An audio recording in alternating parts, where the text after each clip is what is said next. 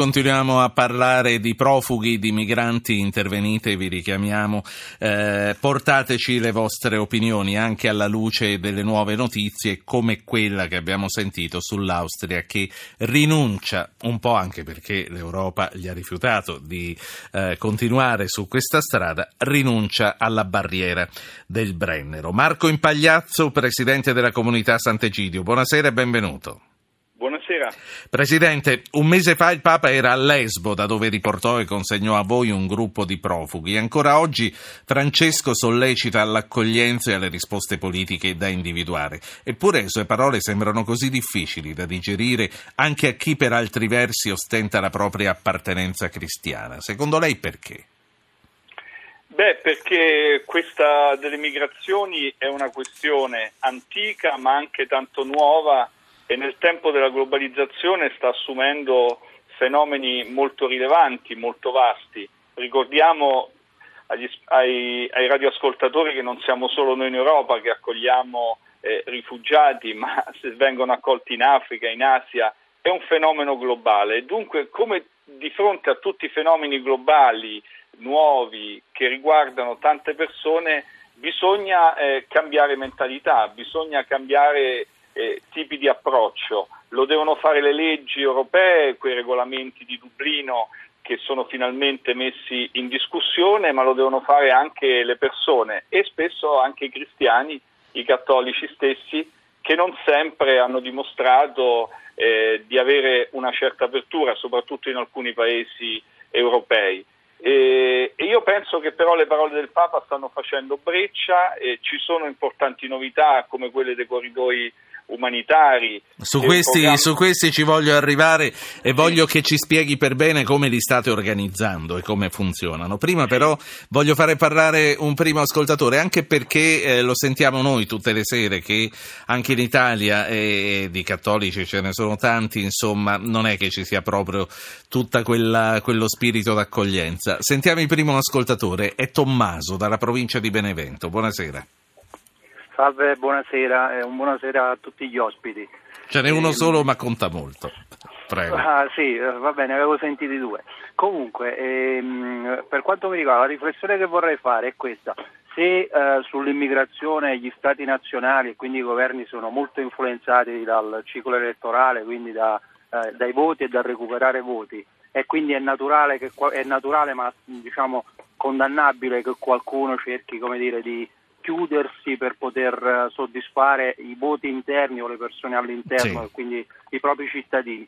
Io mi chiedo perché invece l'Europa, che è come dire un qualcosa che va al di là dei singoli stati, non faccia di più invece nel cercare eh, di evitare questi dire, confini o comunque di ricreare confini tra gli stati.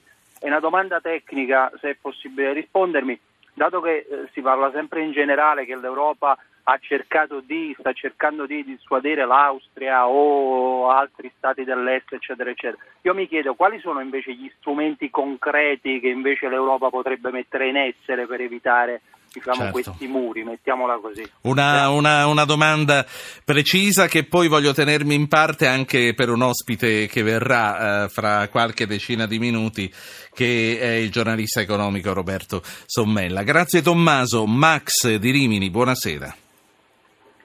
Buonasera. Prego. Eh, niente, prima di tutto complimenti perché siete meravigliosi, vi adoro e tutte le sere vi ascolto ormai da anni. Bravo. La cosa che volevo dire io, anche se può sembrare una stupidaggine, però eh, pochi, pochi, secondi fa, pochi minuti fa ho sentito al telegiornale che Ucraina e, e, Ucraina e Russia saranno di nuovo in combattimento all'Eurofestival della canzone. Che sì. bello se il mondo fosse questo. Ma noi tifiamo per la Michelin, questo non ce lo dobbiamo dimenticare. La... Assolutamente, dobbiamo assolutamente bello. la meravigliosa Michelin, però... Che bello se le, se le guerre fossero combattute con le canzoni, insomma, Marco Impagliazzo. Mettiamo, e col cuore, mettiamo dei fiori nei nostri cannoni. Allora, Impagliazzo, quali strumenti ha l'Europa per mettere con le spalle al muro i paesi che si rifiutano di fare il loro dovere solidale? Beh, noi abbiamo diciamo così, eh, degli accordi eh, europei, il trattato che poi è stato modificato nel famoso trattato di Lisbona, che impone diciamo, eh, questa, diciamo, apertura delle frontiere, seppure ci sono appunto delle possibilità di deroga per alcuni periodi, come per esempio è stato accettato adesso in questo periodo che sei paesi europei possano derogare su alcune frontiere al, a, agli, accordi, agli, accordi, di Schengen. Naturalmente eh, ci sono i trattati a cui nessuno finora ha detto che non aderisce, quindi la sostanza dell'Europa è sempre lì, e che è una sostanza di solidarietà, che è una sostanza di protezione umanitaria, di difesa dei diritti, eccetera. E, e questo va notato, nessuno sì. ha mai contestato i trattati europei, che sono a fondamento della Costituzione europea. Il problema è come far passare l'idea che l'Europa dei padri i grandi padri, Schumann, Adenauer, De Gasperi, diventi anche sì. l'Europa dei figli. Senta, cioè, com- sì. Come noi che siamo i figli di questi grandi padri possiamo far vivere l'Europa con le sue gambe. Le passo un altro ascoltatore e poi voglio sapere come organizzate i vostri corridoi umanitari. Salvatore Catania, buonasera. Buonasera, grazie per avermi ascoltato. Ehm, io sono un vostro, diciamo, fidato ascoltatore. Bene. Io chiamo per questo, cioè teoricamente l'accoglienza va bene, soprattutto chi fugge dalle guerre, ma l'accoglienza per motivi economici, anche in questo in teoria potrebbe essere giusto, essere solidari, ma se poi a questa gente non offriamo niente, perché di fatto non lavorano, girano per le città così, senza pulendo i vetri oppure nelle campagne attorno, attorno al Cara di Mineo, rubacchiando destra e sinistra.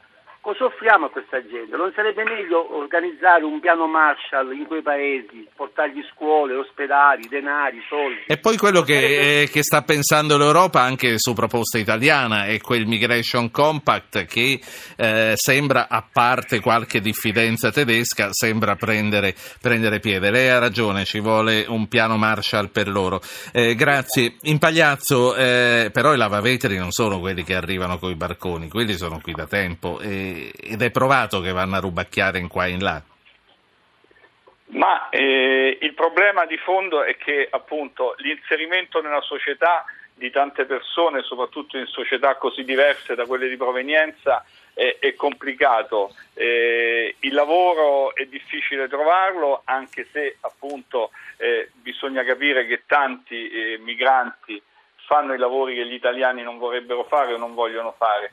Quindi è una situazione abbastanza complessa e anche qui servono risposte nuove, soprattutto a livello dell'integrazione. Che il nostro Paese non abbia ancora una legge eh, sulla cittadinanza per i minori eh, figli di stranieri nati in Italia, questo la dice lunga su come l'integrazione resta ancora diciamo, un grande orizzonte ma troppo lontano.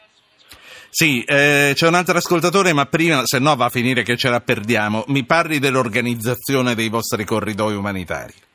Ma è un'organizzazione molto semplice, innanzitutto eh, vorrei dire ecumenica perché la facciamo assieme alle comunità protestanti, valdesi, italiane. Questo è un fatto diciamo, importante anche per il nostro Paese, è finanziata dai fondi dell'8 per 1000 della Chiesa Valdese e dalle raccolte eh, che fa la comunità di Sant'Egidio, quindi non è a carico dello Stato, risponde alla, mh, alla legislazione europea perché eh, risponde a quel famoso articolo 5, 25 del codice visti che dice che si possono aprire le frontiere per motivi umanitari o di interesse sì. nazionale, ogni paese può farlo. Qual è la, la sostanza semplice è questa?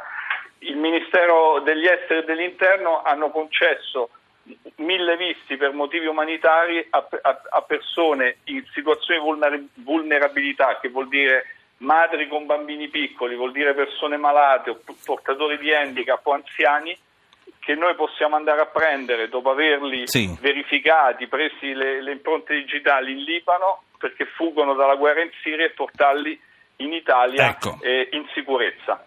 Ecco, allora, eh, prima di fare parlare Domenico, che è l'ultimo ascoltatore che metto in linea, devo eh, darvi una notizia che è stata eh, battuta da pochissimi minuti dalle agenzie di stampa. La Cassazione sul processo Thyssen ha confermato le condanne degli imputati, quindi la grande paura che c'era stata dopo la richiesta del procuratore generale di ricominciare tutto da capo è fugata. Noi cercheremo di commentare fra poco questa sentenza intensa con Boccuzzi che è il sopravvissuto della Thyssen e anche se ci riusciamo a raggiungere con Raffaele Guariniello che fu eh, l'accusa e fu colui che eh, costruì questi processi. Comunque intanto sappiate che la Cassazione ha confermato le condanne per gli imputati del processo Thyssen. Domenico, provincia di Siena, buonasera.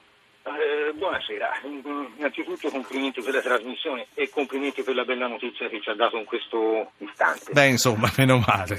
Avevamo temuto parecchio che, che non si arrivasse mai alla fine. Eh, ma sai, in un paese dove la Confindustria applaude il, il responsabile di, di quell'incidente, insomma, mi sembra piuttosto allarmante. Comunque. Vabbè, capitolo chiuso, è finita anche in Cassazione, sì. Sì, sì, sì, benissimo per venire al problema dei migranti, io semplicemente volevo esporre il mio pensiero, che eh, penso che sia assurdo che l'Europa eh, possa scendere eh, a compromessi con eh, uno Stato membro quando decide di innalzare le barriere eh, contravvenendo a quelle che sono le normative della comunità europea. Eh, piuttosto credo che si dovrebbe pensare a delle sanzioni eh, per chi eh, si permette di, di, innalzare delle barriere. E non lo dico solo nei confronti dell'Austria, ma anche di altri paesi che già hanno alzato dei muri, insomma. Certo. Credo che sia piuttosto grave. Insomma. Grazie per averci portato eh, il suo punto di vista. Marco Impagliazzo, Presidente Comunità Sant'Egidio. Senta, ne parlavo prima, che cosa ne è degli immigrati che sono arrivati a Roma da Lesbo e che voi avete preso in carico? Ma eh, innanzitutto stanno bene, eh, eh, alcuni bambini eh, che hanno qualche problema diciamo, di salute eh, sono, sono, in cura presso i nostri ospedali o con eh, medici. E, e, i genitori stanno studiando la lingua italiana nelle nostre scuole gratuite di lingua e cultura italiana e stanno facendo i primi passi verso l'integrazione perché l'integrazione passa essenzialmente innanzitutto dalla lingua, poi faranno dei corsi di formazione professionale, sono persone molto preparate che hanno già dei titoli di studio, quindi insomma il loro compito è anche facilitato da questo punto Logisticamente dove sono? Gli avete dato delle case? Dove vivono? Sì, abitano in, in, alcuni appartamenti a Roma, eh, però sono tutti a carico del Papa eh, e, e diciamo le spese sono sostenute come il Papa aveva promesso sono suoi ospiti, quindi sono, sono, sostenute dal Vaticano. Quanto costa mantenerli? Lei è già in grado di dircelo? Costa 30 euro al giorno a persona. Dormire, mangiare, vestirsi e tutto quanto.